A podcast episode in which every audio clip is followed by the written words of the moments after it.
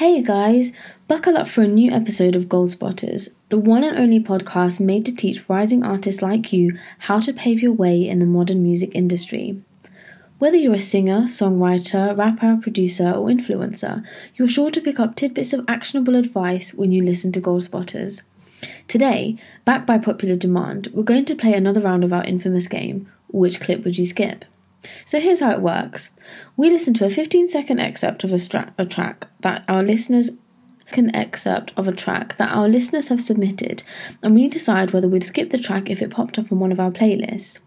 We'll explain why starting strong with your song is crucial in today's oversaturated music biz, and just what to do to grip your listeners from the get go. By the end of this episode, you'll be able to identify the exact formula to turn your song into a 24 karat gold in its few.